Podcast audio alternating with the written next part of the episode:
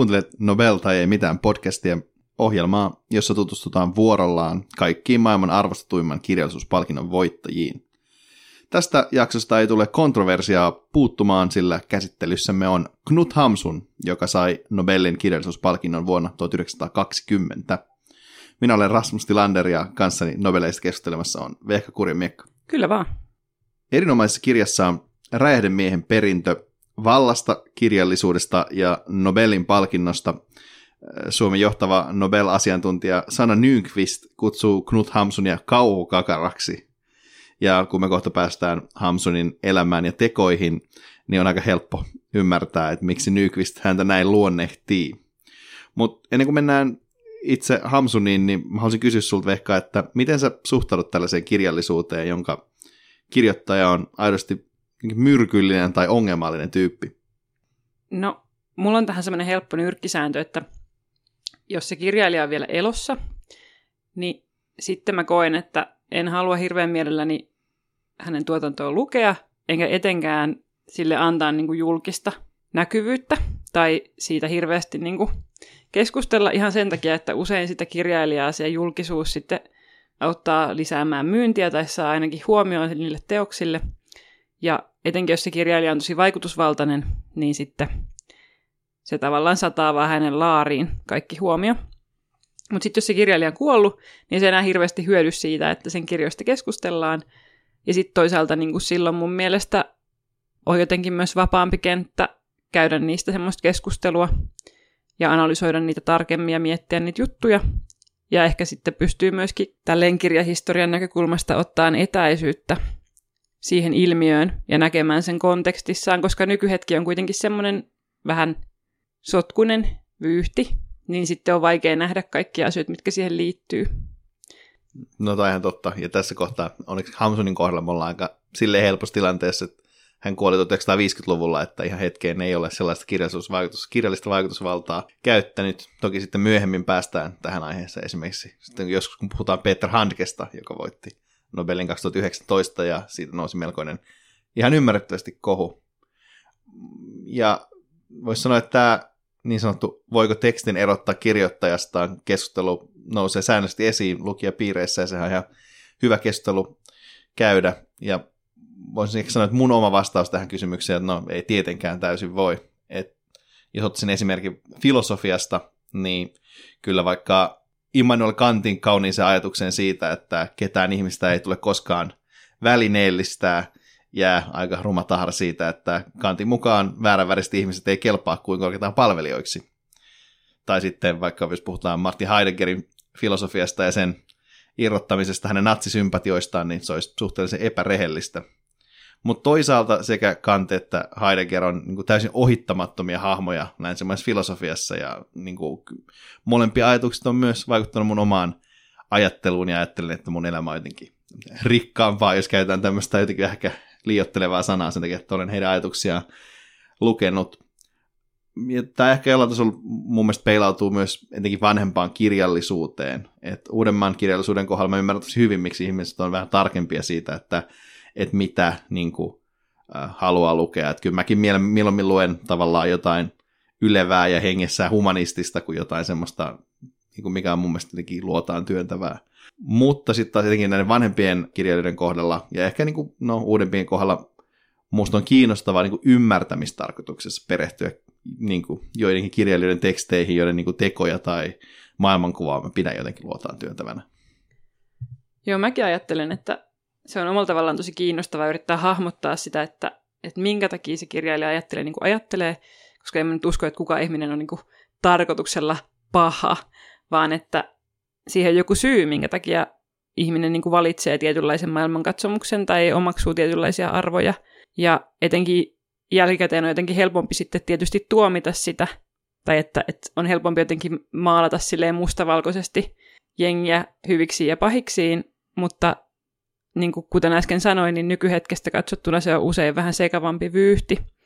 Ja sen takia minusta on myöskin tärkeää pyrkiä, kun käsitellään historiaa, niin näkemään ne asiat silleen laajemmin ja koittaa hahmottaa sitä, että, että miltä se on näyttänyt niin kuin silloin niiden ihmisten näkökulmasta. Tämä oli ihan hyvin, hyvin summat tätä katsotaan riittääkö meillä ymmärrystä Knut Hamsunille.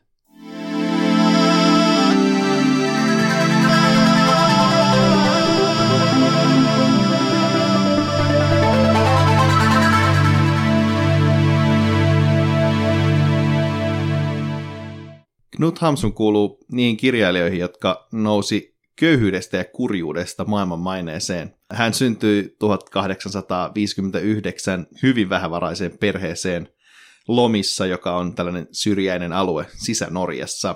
Hamsunin ollessa nuori he kuitenkin muuttivat asumaan tämän sedän luokse, joka otti siis Hamsunin perheen vuokraviljelijöiksi. Ja ikävuodet 9-15 Hamsun joutui sitten viettämään tämän ilmeisen sadistisen setänsä kanssa. Kun tämä piti postitoimistoa, niin Hamsun oli siellä apulaisena. Ja Hamsun on kertonut, että setä jätti hänet usein ilman ruokaa ja käyttäytyi muutenkin hyvin väkivaltaisesti. Ja sitten 15-vuotiaana Hamsun karkasi setänsä luota takaisin lomiin ja teki siellä sitten kaikenlaisia hanttihommia pysyäkseen kiinni leivän syrjässä – 17-vuotiaana hän pääsi kuitenkin sitten hommin köyden tekijän apulaiseksi ja sitten näinä aikoina alkoi sitten myös kirjoitella. Ja kuten tästä varhaisesta elämänkerrasta voidaan nyt jo huomata, niin Hamson kuuluu tosiaan Nobel-kirjailijoidenkin joukossa suhteellisen harvinaiseen työväenluokkaiseen kirja- kirjailijakuntaan. Hänellä ei ollut mitään hienoa koulutusta tai rikkaita mesenaattivanhempia. Mutta en mä kyllä oikeastaan tiedä, että et eroako tällainen niin kuin hanttihommien tekeminen, jotta voi sinne sivussa vähän kirjoittaa juurikaan nykyisestä, modernista kirjailijaelämästä. No, jos miettii tätä siitä näkökulmasta, että millainen tilanne on niin kuin Suomessa, niin mä olin joitakin vuosia sitten tämmöisessä taidetekijyyden, mutta tekijänoikeustutkimushankkeessa, missä tutkittiin yhtenä osahankkeena taiteilijoiden tulonmuodostusta, ja siinä havaittiin, että taiteilijoista köyhyysraja-alapuolella ei ollut niin mitenkään hirveän iso prosentti. Pienituloisia oli kyllä paljon, mutta taiteilijat usein elätti itsensä just sillä, että ne kävi tekemässä jotain semmoista sivutoimea siinä työn ohella ja teki sitä sitten taidetta osa-aikaisesti ja tietysti myöskin apurahalla. Mutta se, mikä erottaa tavallaan taiteilijan harrastelijasta, on sen tutkimuksen mukaan se, että taiteilija on valmis ottamaan sen riskin että taloudellisesti on haastavaa ja näkemään sen vaivan, että pääsee siihen niin kuin taiteen tekemiseen käsiksi, riippumatta siitä, kuinka haastavaa se on. Joo, ja mä en varsinaisesti halua lannistaa meidän kuuntelijoita, niin kuin, tai siis niitä kuuntelijoita, jotka on kirjailijatyrkkyjä, mutta Hamsunkaan ei nostanut itseään omavaraiseksi taiteilijaksi kovalla työllä, vaan hän onnistui löytämään nuorena mesenaatin. Tämä mesenaatti oli Erasmus Zaal, norjaksi hienolta titteliltään Nesse Kong, joka tarkoittaa siis suoraan käännettynä Niemen kuningasta, mutta siis no, käytännössä on tämmöinen kauppias, jolla on yksin oikeudet käydä kauppaa jollain alueella. Zaalilla ja Hamsunilla natsasi, sillä he olivat molemmat perinteikkään norjalaisen maalaiselämän puolustajia. Ja Hamsun ihannoi tätä Zaalia siinä määrin, että mallinsi Makin hahmon, joka esiintyy useissa hänen romaaneissaan Saalin mukaan. Mutta Hamsun pääsi sitten näiden varojen turvien, jotka hän tältä Saalilta sai, kiertämään Yhdysvaltoja, ja näiden kokemusten pohjalta hän kirjoitti vuonna 1889 artikkeleita modernista yhdysvaltalaisesta kulttuurista norjan kielellä. Ja tietenkin totta kai samalla asettui vahvasti rotuerottelun puolelle, koska miksi ei. Tätä ennen hän oli, oli kuitenkin julkaissut jo yhden runoteoksen ja kaksi romaania, Den Gadefullen ja Björgerin. Näistä jälkimmäisessä hän muuten pyrkii matkimaan vuoden 1903 Nobelvoittaja Björnstern Björnssonin tyyliä. Mutta tämä matkiminen ei varsinaisesti tuottanut tulosta, vaan Hamsun löytää sitten oman äänensä ja sitä kautta nousee sitten kirjailijaksi isolla koolla. Vuonna 1890 julkaistaan nimittäin hänen läpimurtoteoksensa Nälkä. Mistä tämä kirja kertoo, Veikka? No käsittääkseni se perustuu osittain Hamsunin omiin kokemuksiin köyhyydestä, koska hän ehti vähän aikaa kärsiä puutettakin ennen kuin sitten sai sen mesenaatin. Ja sen nälän päähenkilönä on semmoinen nälkiintynyt nuori mies, jonka nimeä ei kerrota, ja hän koittaa jotenkin pysytellä siinä järjissään siitä huolimatta, että häntä kalvaa jatkuvasti se semmoinen köyhyys ja konkreettisestikin niin kuin nälkiintyminen. Ja hän koittaa olla niin kuin myöskin yhteiskunnan jäsen. Mutta sitten toisaalta hänellä on myöskin semmoinen ongelma, että hän ei ole oikein valmis tekemään niin kuin tietynlaisia töitä, koska hän kokee, että hän ei ole niin kuin niihin sopiva, ja on sen takia tietyllä tavalla niin kuin syypää siihen omaan kurjuuteensa, koska hän myös valitsee sen itse ajattelemalla, että hän ei niin kuin jotenkin sovi tietynlaiseen elämään. Tästä päästään niin kuin mielenkiintoiseen kysymykseen siitä, että missä määrin se on niin kuin yksilön ongelma, että ei menesty, ja missä määrin se on sitten niin kuin rakenteiden ongelma. Ja se on mun mielestä tosi kiinnostavasti esitetty siinä kirjassa silleen, että se tulee niin kuin rivien välistä, ja siinä on myös todella osuvaa semmoista psyyken kuvausta, niin kuin paljon jotenkin toimivampaa kuin ton ajan kirjallisuudessa keskimäärin. Mutta mä luulen, että tästä keskuskysymyksestä mä en olisi Knut Hamsunin kanssa mitenkään samaa mieltä. Ja se on ehkä tietyllä tavalla niin kuin nykyään puhuttaisiin semmoisesta toksisesta oman onnensa seppä meiningistä. Mutta yhtä kaikki se on hyvä kirja, joka herättelee pohtimaan sitä asiaa. Joo, tämä kuulostaa just siltä ehkä, mitä voisi olettaa semmoisen kirjailijan kirjoittava, joka ihan noin norjalaista maalaiselämää, että kun mennään kaupunkiin, niin millaista se tavallaan se kokemus siitä modernista tällaisena niin kuin sekä niin kuin eksistentiaalisesti vaikein, että siinä on se niin kuin psykologinen puoli ja se, niin kuin, että mitä haluaa tehdä ja niin edespäin, mutta sitten toisaalta myös se tavallaan kurjuus, jonka se tuo, että maa ei enää elätäkään, kun ollaan siellä kaupungissa. Ja musta myös mielenkiintoista, että jos tätä vertaa maan siunaukseen, johon päästään niin kuin kohta, niin siinä tavallaan maan siunauksen päähenkilö nimenomaan riuskasti tarttuu toimeen ja kesyttää korven ja niin kuin saavuttaa asioita, koska on niin kova tahto, kun taas sitten tämä nuori mies vähän niin kuin valitsee itse sen kurjuuden sillä, että se ei tartu siihen toimeen. Että se on niin kuin tälle. Ja tässä ehkä näkee, kun näiden kirjojen välillä on semmoinen 20 vuotta, että, että tässä nälässä ehkä, tai 30 vuotta, että nälässä on tällainen niin kuin reaktio enemmän, että kuvaillaan sitä kärsimystä, ja sitten taas ehkä maan siunaus esittää sellaisen tietynlaisen niin kuin jonkun näkemyksen, että millainen se, millaista se elämä sitten voisi olla, niin kuin, että jos löydettäisiin joku parempi, parempi, parempi vaihtoehto. Ja tästä päästäänkin oikeastaan kiinnostavasti siihen, että Hamsunihan pidetään niin kuin tyylillisesti ja niin kuin aiheellisesti niin kuin modernismin pioneerina, modernisten kirjallisuuden. Ja samana vuonna, kun Nälkä julkaistaan, niin Hamsun luonnehtii taiteilijamanifestissaan sielun tiedostamattomasta elämästä tätä omaa tyyliään vaistonvaraiseksi. Tai siis no Hamsun käyttää itse tämmöistä poettisempaa ilmausta veren kuiskaus, luiden vetoomus äh, kuvatessaan tätä omaa prosessiaan. Ja tämä näkyy esimerkiksi varhaisessa tajunnanvirtatekniikan käytössä. Et siinä, on, siinä on kyllä semmoista, niin jos mietin itsekin niitä varhaisempia teoksia, mitä luen, niin niissä on vähän semmoista niin kuin, fiilistä. Ei ehkä se tyylipuhdasta, mitä näkee sitten jollain Joyceilla tai tämmöisillä tyypeillä, mutta siinä on semmoista samaa henkeä. Oikeastaan tätä nälkää on pidetty kaikkein modernistisimpana näistä Hamsunin romaaneista, ja sitä on verrattu vaikka Franz Kafkan teoksiin. Et miten sä Vehka ajattelet, kun sä oikeasti luit sen, että miten se modernismi näkyy siinä? Ensinnäkin haluan sanoa, että kyllä mun mielestä Franz Kafka on parempi tässä asiassa, mutta on Hamsunillakin ansioita siinä, että hän kuvaa jotenkin tosi osuvasti sitä psyykeä ja sit sitä sisäisen, sisäistä maailmaa.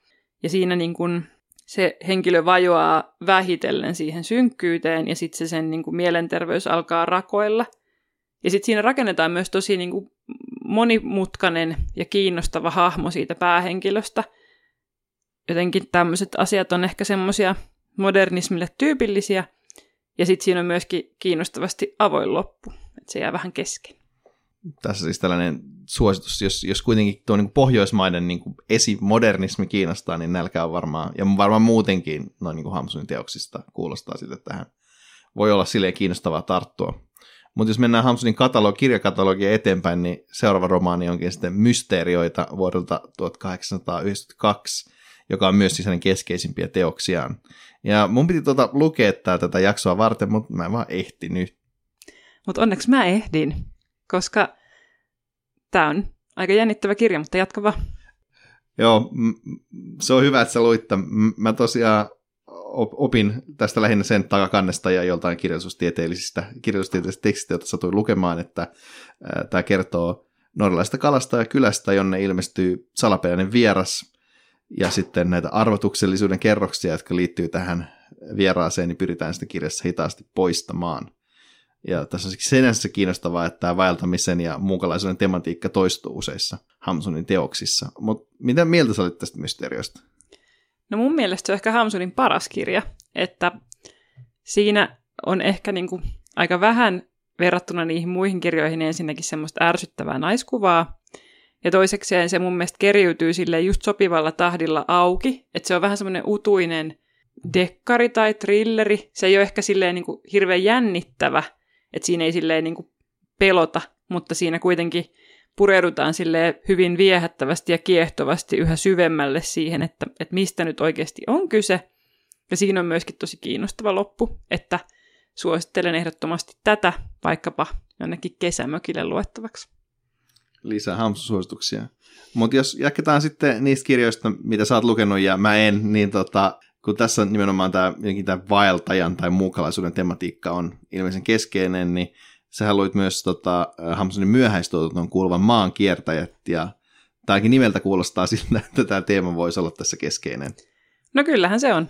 Ja pakko sanoa, että mulla on ehkä tämän kirjan kanssa sellainen ongelma, että mä luin sen silleen, että joo, nyt mä luen tämmöisen kirjan Dippadappadai, mutta sitten se olikin trilogian avausosa.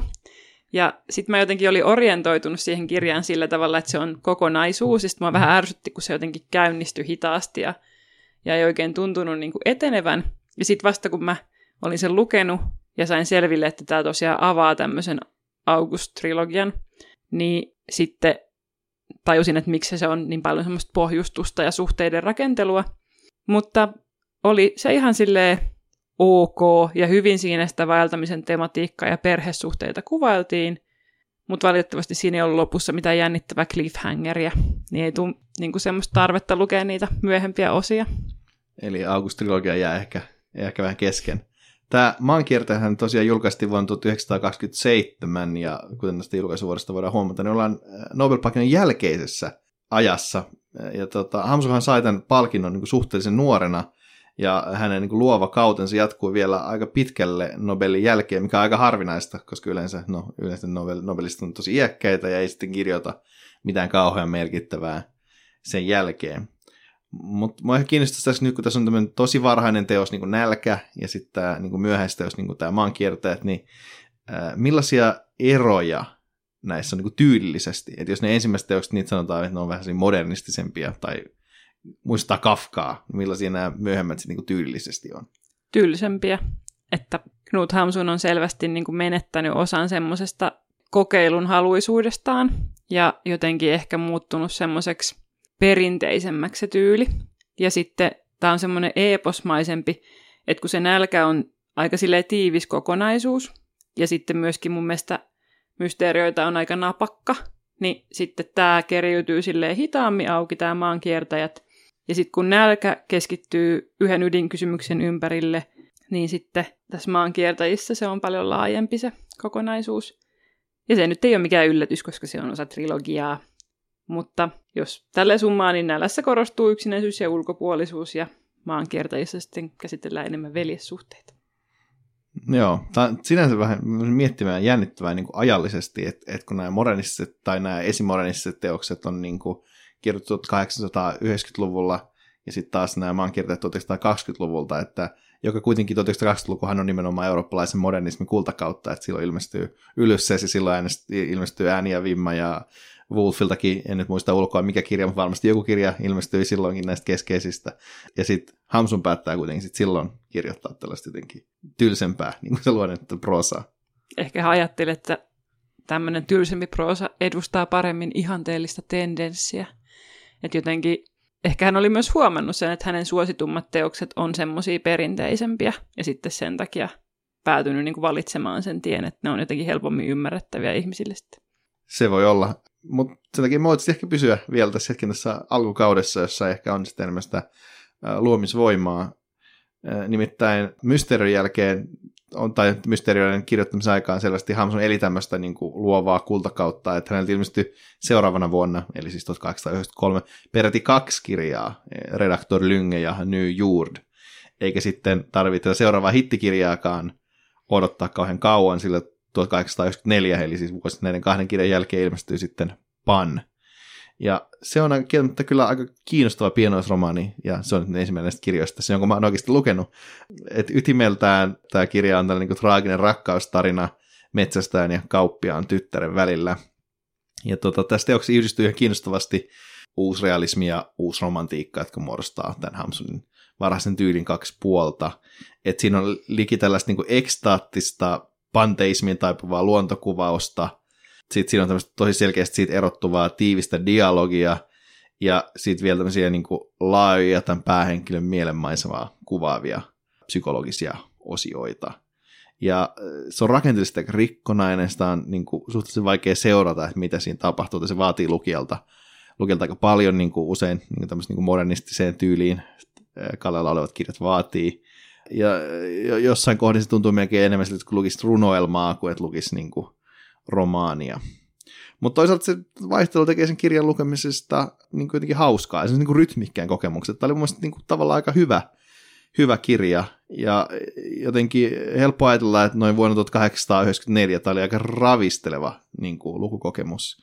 Että tässä on semmoista tiettyä kirjallista anarkismia, mistä usein puhutaan, niin kuin kun Hamsunia kehutaan, että hän oli tietyllä tavalla tämmöinen kauhukakara sekä meidän että myös meidän kirjallisuudessa, että hän, hän tosiaan uskalsi tehdä myös jännittäviä asioita. Ja johonkin se on selvästi ainakin jäänyt kollisemaan, sillä Pan on filmasoitu peräti neljä kertaa.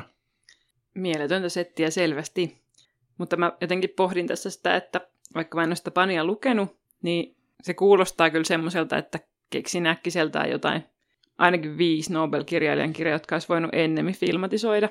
Että esimerkiksi minkä tahansa Steinbeckin kirjan tai Doris Lessingin teoksen Ruoholaulaa tai en mä tiedä vaikka Odysseus-elityksen tuo Estistäkin olisi saanut varmaan semmoisen jännittävän taideelokuvan. Ei välttämättä neljää kertaa olisi tarvinnut, mutta edes kerran, että yhden näistä Panin filmatisoinneista olisi voinut niin kuin lahjoittaa sitten sinne. Mutta tota, jos palataan tähän aiheeseen, niin jatka vaan. Sulla on varmasti vielä sanottavaa tästä. On, ja me päästään kyllä palaamaan Panin filmatisointeihin vielä hieman myöhemmin, hyvin kyseenalaisissa yhteyksissä.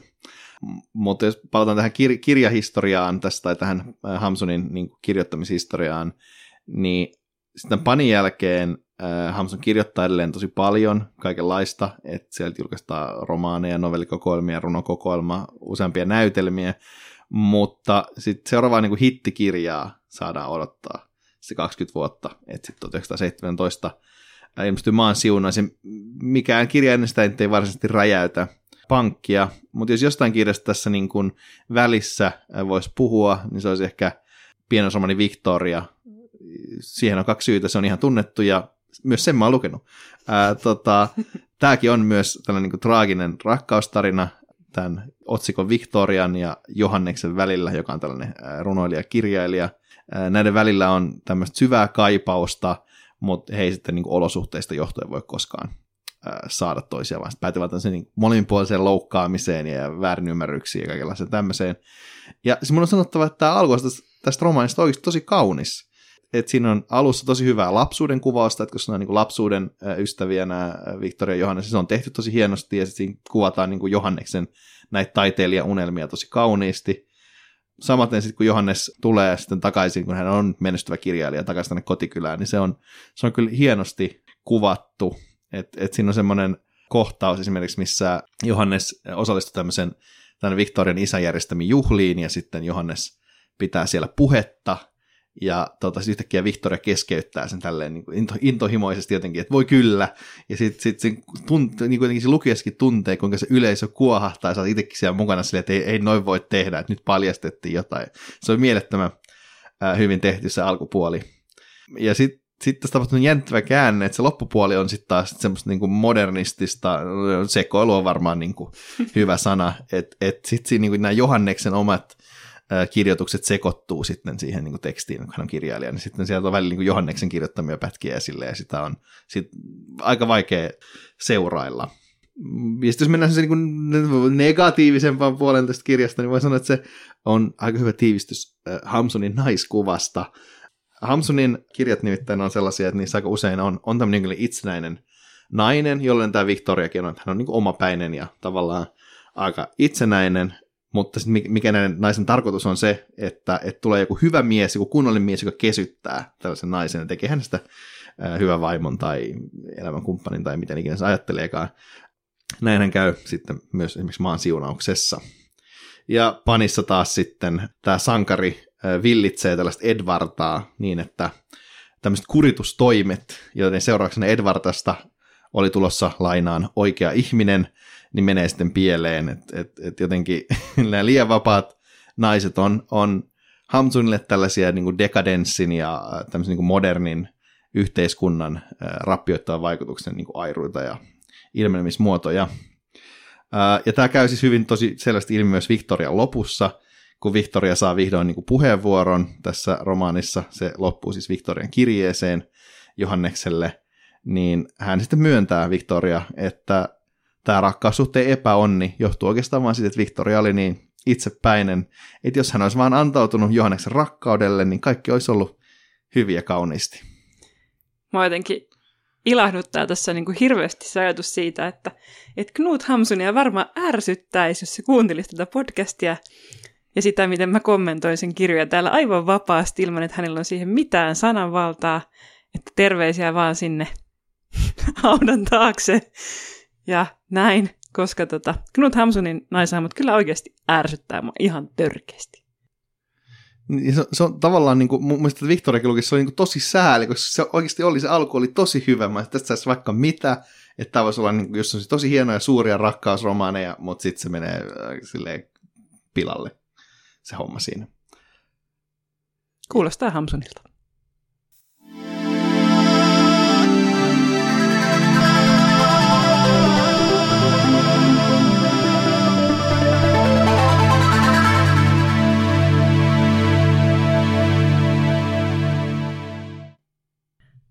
No mutta ehkä tässä kohtaa on hyvä siirtyä sitten tähän Hamsunin magnum opukseen ja Nobel-palkintoon, että joskus päästään Hamsunista myöskin eroon. Hamsunille tosiaan myönnetään Nobel vuonna 1920 tunnustuksena monumentaalisesta teoksesta maan siunaus. Siis vain kolme vuotta sen jälkeen, kun se maan siunaus on julkaistu. Ja tämä on kerrankin niin kuin nopeata toimintaa Ruotsin akatemialta, jos vertaa vaikka siihen, että Thomas Mann sai odottaa Buddenbrookien perusteella myönnettyä Nobelia 28 vuotta. Mutta kerropa Rasmus, että miksi tämä maan siunaus on niin mieletön kirja? No ja pitäisi varmaan sanoa, että, että kyllä Buddenbrookit olisi ehkä ansainnut tämän niin nopeammin. Se on kuitenkin julkaistu huomattavasti ennen maan siunausta. Oikeasti? Joo, joo. Siis, ää, tota, Buddenbrookit tuli 1901, Mann sai Nobelin 1930, ja sitten taas, niin kuin, että hän sai odottaa sitä aika kauan. Mutta joo, tosiaan jos mennään tähän, että mik, miksi tämä maan siunaus oli tämmöinen kirja, minkä Ruotsin Akatemia halusi palkita tämmöisellä aika tiiviillä tahdilla, niin se on varmaan, siitä on varmaan kyse siitä, että se on niin kuin hyvin kirjoitettu ja vetävä romaani, mutta erityisesti että se on niin kuin oike, on kirjoitettu oikeasta aiheesta oikeaan aikaan. E, se kertoo tämmöistä Iisakista, joka omin väkevin kätösin raivaa maat ja mannut keskeltä pohjois korpea ja nousee jos ei nyt ihan niin kuin luomakunnan herraksi, niin ainakin jonkinlaiseksi herttuaksi. Ja maan siunaus on Hamsunin ylistysoodi, voisi sanoa, riippumattomuudelle. Että vaikka tulee mitä vastoin käymisiä, niin äijä äijä Iisakki kyllä pystyy, kärsii vähän hiljaa, mutta nousee aina lopulta voittajaksi. Että tässä on kyseessä tietynlainen regressiivinen utopia, eli paluu ihanteellisille juurille, jossa mies voi elättää perheensä omasta maastaan irrallaan – valtiosta ja kulttuurieliitin rappiollisista humputuksista ja muusta. Et se on niin reaktio tälle modernille elämälle, jonka Hamsun koki rappiolliseksi, niin kuin tuossa aikaisemmin puhuttiin. Ja siis ei siinä, että on julkaistu ensimmäisen maailmansodan aikana tavallaan tämä niin eurooppalainen sivistys ja niin kuin maailmankuva oli jollain tasolla niin kuin kriisissä. Ja niin kuin esimerkiksi Hemingway jaksossa puhuttiin, että niin kuin kadotettu sukupolvi oli, oli muodostumassa – ja tämä niin kuin modernin kritiikki, mikä tässä kirjassa on, näkyy monella tavalla. Esimerkiksi vaikka siinä, että Iisakki kieltäytyy tämmöisestä niin kuin suuresta palkkiosta, kun häntä pyydetään ottamaan vastuu tämmöistä korpean rakennettavasta lennätin linjasta, joka on klassinen niin kuin modernin teknologisen sivistyksen symboli. Ja sitten toisaalta tässä romaanissa kuvaillaan myös Iisakin toista poikaa Eliasta, joka on siis tämmöinen niin sivistystyyppi, että hän hankkii itselleen kirjasivistyksen, niin tätä kuvataan tällaisena nyhverönä, joka ei niin kuin jaksa tehdä oikeastaan töitä kunnolla, kun taas sitten vertaa hänen veljensä, joka on niin kuin Vekkuli luonnon lapsi Siivertti, joka nyt ei sitten tällaisesta sivistyksestä sun muusta niin paljon välitä, mutta hän on todella kova työmies. Ja Elias käyttää sitten aikansa tämmöisen erilaisen hienosteluun ja hänen työnsä sitten, kun hän menee kaupungin konttoristiksi, niin on tämmöistä niin turhaa paperin pyörittelyä ja sitten tätä siinä sadatellaan useasti, että et miten Iisakki joutuu huolehtimaan tämmöisestä hunsvottipojasta. Ja tätä niin kuin, mikä modernin kritiikkiä, mikä tässä on, niin sit siinä on se, niin kuin, sen vastinaisen se utopia, tämä korpiromantiikka, millä on se niin joku sellainen universaali kaiku, että kukapa nyt ei joskus haaveilisi siitä, että voisi lähteä jonnekin niin kuin metsämökkiin kauas kaikista ja jättää kaikki murheet ja modernit ongelmat taakseen. Mutta sitten tässä, kun on kirjoitettu 1900-luvun alussa, niin tähän tämmöiseen kaipuuseen sinne metsämökille niin yhdistyy tämmöinen niin uudisraivauksen romanttisuus. että ehkä se, mikä itse tökki tässä kaikkein eniten, oli nämä niin kuin soiden kuivaus ja kaivokset sun muut, mikä, to, mikä oli sitten se, mikä toi sille Iisakille sitä varallisuutta ja teki hänestä sitten omavaraisen. Mutta varmasti ehkä sata vuotta sitten iskenyt ihan hyvin vielä tämmöinen, niin kuin, että näin kukistat korven ja kehytät sen tavallaan omaan, omaan käyttöösi. Ja no okei, okay, jotenkin mainita, että tässä on tietenkin myös äh, kaikenlaista eksotisointia, mikä nyt koskee ylipäänsä pohjoista. Hamsunhan ei ollut niin kuin Lapis, Norjan Lapista, ja tietenkin tässä myös eksotisoidaan saamelaisia ja niin edespäin, että, että kaikkea semmoista täältä toki löytyy. Mutta jos, jos mä yritän tiivistää tätä mun venyvää monologiaa jotenkin yhteen, niin maan siunaus tarjoaa tällaisen niin kuin kevyesti myyttisen mennyttä maailmaa ja luontoa romantisoivan tämmöisen optisen vision siitä, miten niin kuin, kyllä nyt kunnon mies pärjää, vaikka niin kuin mitä tulisi vastaan. Ja niin kuin, mun on jollain tasolla niin kuin helppo nähdä, että miksi tämä on niin kuin 1917 niin kuin vedonnut ihmisiin. Et se tarjoaa tietynlaisen niin kuin henkisen turvapaikan tämmöisen niin kuin modernin maailman kurimuksessa. Haluaisitko Rasmus oikeasti vetäytyä metsämökkiin? Kerro totuus. No siis joskus. Okei. okay. No tota, äh, mun mielestä voi olla tuota mieltä maan siunauksesta. Aika pitkä arvostelu oli, mutta se sallittakoon. Mä en ehkä olisi sitä jaksanut puhua siitä edes neljää lausetta, koska mun mielestä se oli niin ärsyttävä kirja, että mä lopetin sen sille about puolivälissä, koska alkoi vaan tulla kaikki Hamsunin jutut korvista ulos. Saattaa kyllä vaikuttaa siihen, että olin lukenut sen jotain neljä kirjaa ennen tätä jo. Mutta mut jommankumman mielestä piti uhrautua, kun sen, siinä, niissä nobel perusteissa ei oikeasti lue mitään muuta kuin, että se tuli tästä se niin Nobel tästä kirjasta ehkä tästä voi nyt jatkaa tavallaan siinä, siitä tavallaan, niin kuin, mitä sitten tavallaan tapahtuu tässä niin kuin Hamsonin elämässä. Että sieltä pääsisi niin se kauhukakara, mistä Nyqvist puhuu, niin valloilleen. Nimittäin, kun hänet sitten, hänelle myöntää tämä Nobel, niin tota, Hamsun on aika juhlamielellä, että että hän vetää kunnon hyvät pohjat ennen kuin lähtee bileisiin, kutsuu sitten siellä juhlissa yhtä ää, akatemian jäsentä kelpo juutalaiseksi, kourii akatemian jäsentä Nobelin kirjoituspalkinnon voittanut tähän Selma Lagerlöfiä, ja sitten tietenkin myös unohtaa tämän palkintosекkinsä juhlapaikalle. Ai että. Siinä saa kyllä olla tyypillä arvostelukyky aika nollassa, kun ryhtyy käpälöimään sellaista naista, joka on maailman ensimmäinen kirjallisuuden naisnobelisti, ensimmäinen naispuolinen Ruotsin akatemian jäsen ja myöskin ensimmäinen naispuolinen Nobelin kirjallisuuspalkinnon voittanut ruotsalainen. Ja Selma nyt on muutenkin kovis. Joo, tämä kuulostaa kyseenalaiselta, mutta tämä on tavallaan pientä verrattuna siihen, mitä on niin tulossa. Maan siunaus nimittäin saa toisen tulemisensa, sanalla sanoa aika kyseenalaisessa muodossa. Tota, Hamsun oli nimittäin tietenkin 1930-luvun alusta asti innokas Saksan kansalais- kansallissosiaalisen puolueen puolesta puhuja, ja ihailu oli molemmin puolista. Erityisen suuri Hamsun fani oli propagandaministeri Josef Goebbels, joka esimerkiksi teetätti sitten yhden näistä Panin elokuvaversioista vuonna 1937. Ja tota, sitten kun aikanaan toinen maailmansota syttyy, niin Hamsun puolusti natsien päätöstä vallata Norja, mikä suoranaisesti ehkä saa kaikkein eniten pistetä norjalaisilta. Kiitoksena tästä lojaalisuudesta hänet esimerkiksi sitten kutsuttiin Hitlerin audienssille.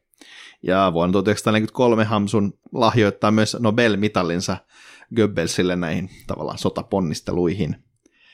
eikä edes sitten niin sodan loppu saa Hamsunin päätä kääntymään, vaan Hitlerin kuoleman jälkeen hän kirjoittaa diktaattorista ylistävän muistokirjaituksen. Ja niin kuin tuossa vihjasin, niin tämän sodan jälkeen niin tota, saksalaisvalloituksesta vapautussa Norjassa Hamsun ei ollut erityisen kovassa huudossa sitten sodan jälkeen, ja silloin äh, Hamsun kirjoja poltettiin, ja hänet tuomittiin maanpetoksesta sakkoihin.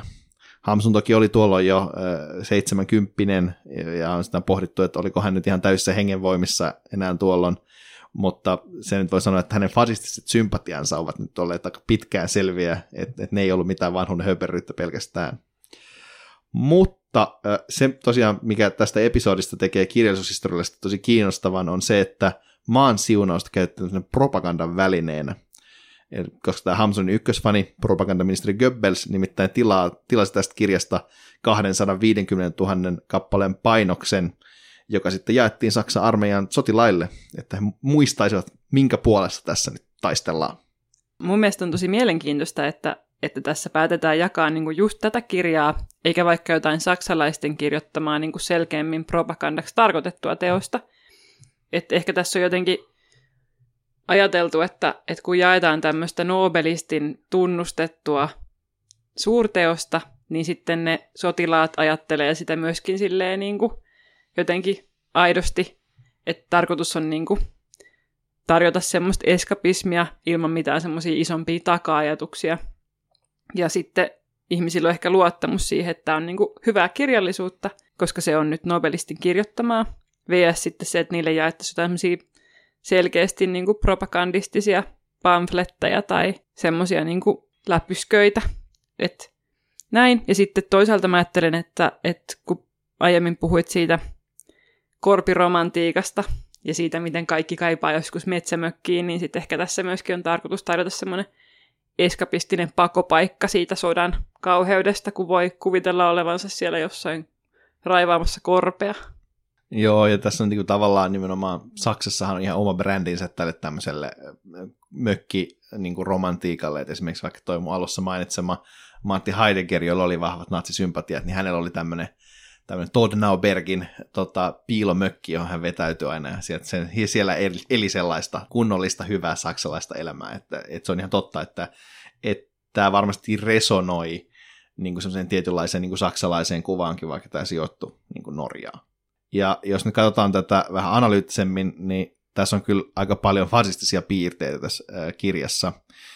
Jos otetaan esimerkiksi Umberto Econ kuuluisa fasismiesse Urfasism, jossa hän kuvailee niin fasismin piirteitä, niin aika moni näistä piirteistä osuu siihen, mitä maan siunaus tavallaan kuvailee.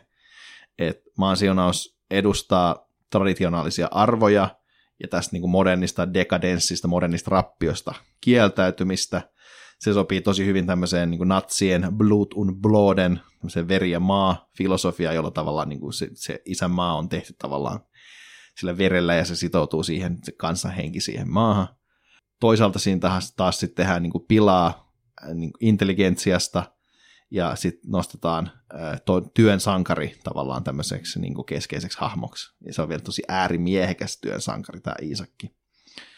Ja jotenkin ytimessä äh, niin kuin Ekon mukaan fasismiin kuuluu tällainen käsitys elämästä kamppailuna, ja sitä niin kuin karski elämä erämaassa niin kuin todella edustaa. Että vahvat selviää ja heikot murtuu ja niin edespäin.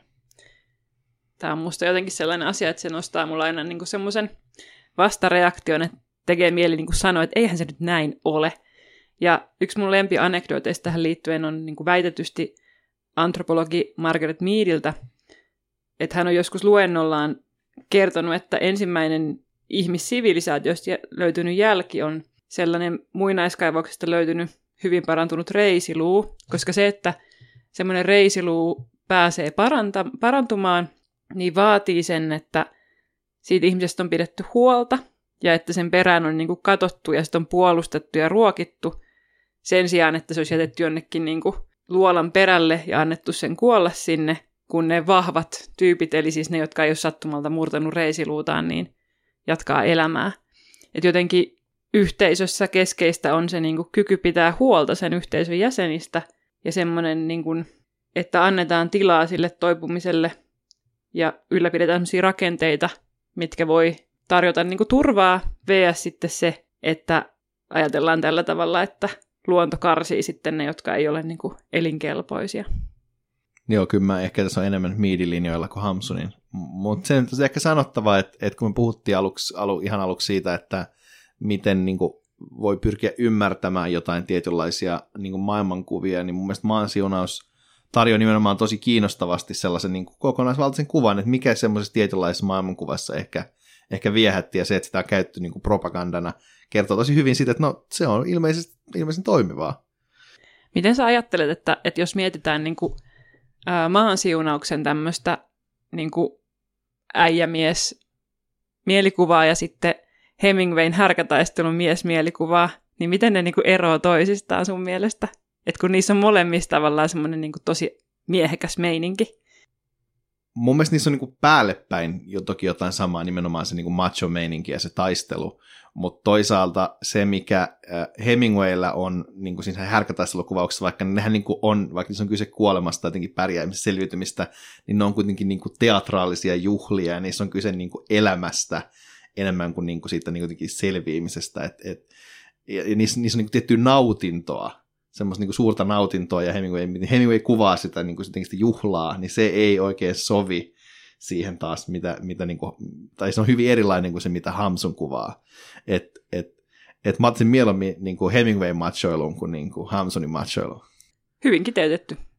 Mutta, mutta oikeastaan tämä on hyvä, kun sä mainitsit yhden, yhden jenkkinobelistin, koska me päästään puhumaan vielä toisesta jenkkinobelistista, koska tämä, tämä on semmoinen tämä tuleva historiallinen juttu, mitä ei voi jättää mainitsematta, sillä siinä, missä natsit käytti Hamsunin maan siunausta propagandavälineenä, niin myös toisella puolella käytettiin Nobel-kirjallisuutta, ää, tota, tai tulevaa Nobel-kirjallisuutta tässä tapauksessa propagandan välineenä, sillä ää, tota, liittoutuneet jakoi näille valloitetuille alueille ja muutenkin John Steinbeckin routakuun aikaa. Ja tämä on tosi kiinnostavaa, että on niin vastakkainasettelu kahden nobelistin välillä, koska on niin norjalaisnobelisti, joka tukee niin saksalaisten miehitystä, ja sitten taas Steinbeck kirjoitti tämän kirjan norjalaiskylästä ja tota, sen vastarinnasta saksalaismiehittäjien ikeen alla. Niin, munkin mielestä tässä näkyy jotenkin tosi hauskasti ne, mitkä on keskeisiä eroja, niin kuin Hamsunilla ja sitten Steinbeckillä, koska siis Steinbeckillähän korostuu niin kuin tavallaan se ihmisten pyrkimys tehdä oikein ja pyrkiä niin kuin hyvään ja pyrkiä myöskin siihen niin kuin jotenkin huolehtimaan siitä yhteisöstä. Ja sitten Hamsunilla se meno on semmoista niin kuin kovempaa ja jotenkin, vaikka niissä molemmissa on semmoista tiettyä, no en mä tiedä, onko mä oon siunauksessa, mutta, mutta vaikka se niin kuin Steinbeckin kirja päättyy Steinbeckille ominaisesti tosi traagisesti, niin siitä jää niin kuin päällimmäisen ajatus siitä, että se yhteisö nimenomaan kestää ja se jatkaa sitä niin kuin taistelua.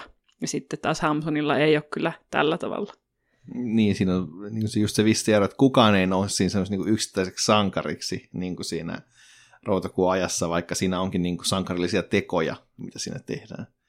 Ja ylipäänsä jotenkin, tässä jotenkin nyt kun Steinbeckin me ihan hetken päästä, niin voi vain suositella routakuun aikaa. Se on niin kuin aidosti tosi hyvä kirja, just sen takia, että se kristallisoi kaiken sen, mikä niin kuin Steinbeckissä on hyvää ja kaunista, että siinä on kauniita hahmoja ja tämmöinen niin kuin traagi, tietty traagisuus, mutta se vahva inhimillinen lämpö, mikä jää niin kuin pyörimään luihin ja ytimiin, vaikka, vaikka sä jäät sen kirjan laittaakin takaisin pöydälle. Ja niin kuin, mä nyt mietin, että, että jos mun pitäisi kristallisoida samalla tavalla, niin kuin mikä Hamsunissa on hyvää, niin mä, niin kuin, en, en mä välttämättä ihan siihen pystyisi. Olisiko sulla jotain mielipidettä tähän? No, niin. En, en varmaan pysty minäkään. Mutta jos nyt tähän loppuun todetaan, että, että Hamsun on siis varmaan ihan pakko tunnustaa, että ihan ok kirjailija, mutta koska Nobelisteja on kuitenkin 118 tällä hetkellä, kun tätä jaksoa nauhoitetaan, niin voisin melkein sanoa, että, että Hamsun on silleen, varmaan siinäkin vaiheessa, kun päästään loppuun, niin top kolme Nobelistit, joita en suosittele. Ja kyllä maailmassa on niin parempaakin luettavaa. Niin, ehkä jos munkin pitäisi suositella jotain niin Hamsunilta, niin se olisi varmaan se ensimmäinen puolisko siitä Victoriasta. Mutta hei, kiva, että olet kuunnellut, päässyt tämän podcast-jakson loppuun. Tämä on siis ollut Nobel tai ei mitään. Otetaan mielellään vastaan hellaista palautetta ja kehuja ja risuja ja ruusuja. At Nobel Podcast löytyy Instagramista, sieltä meidät saa helpoiten kiinni. Ihastuttavaa päivänjatkoa sulle.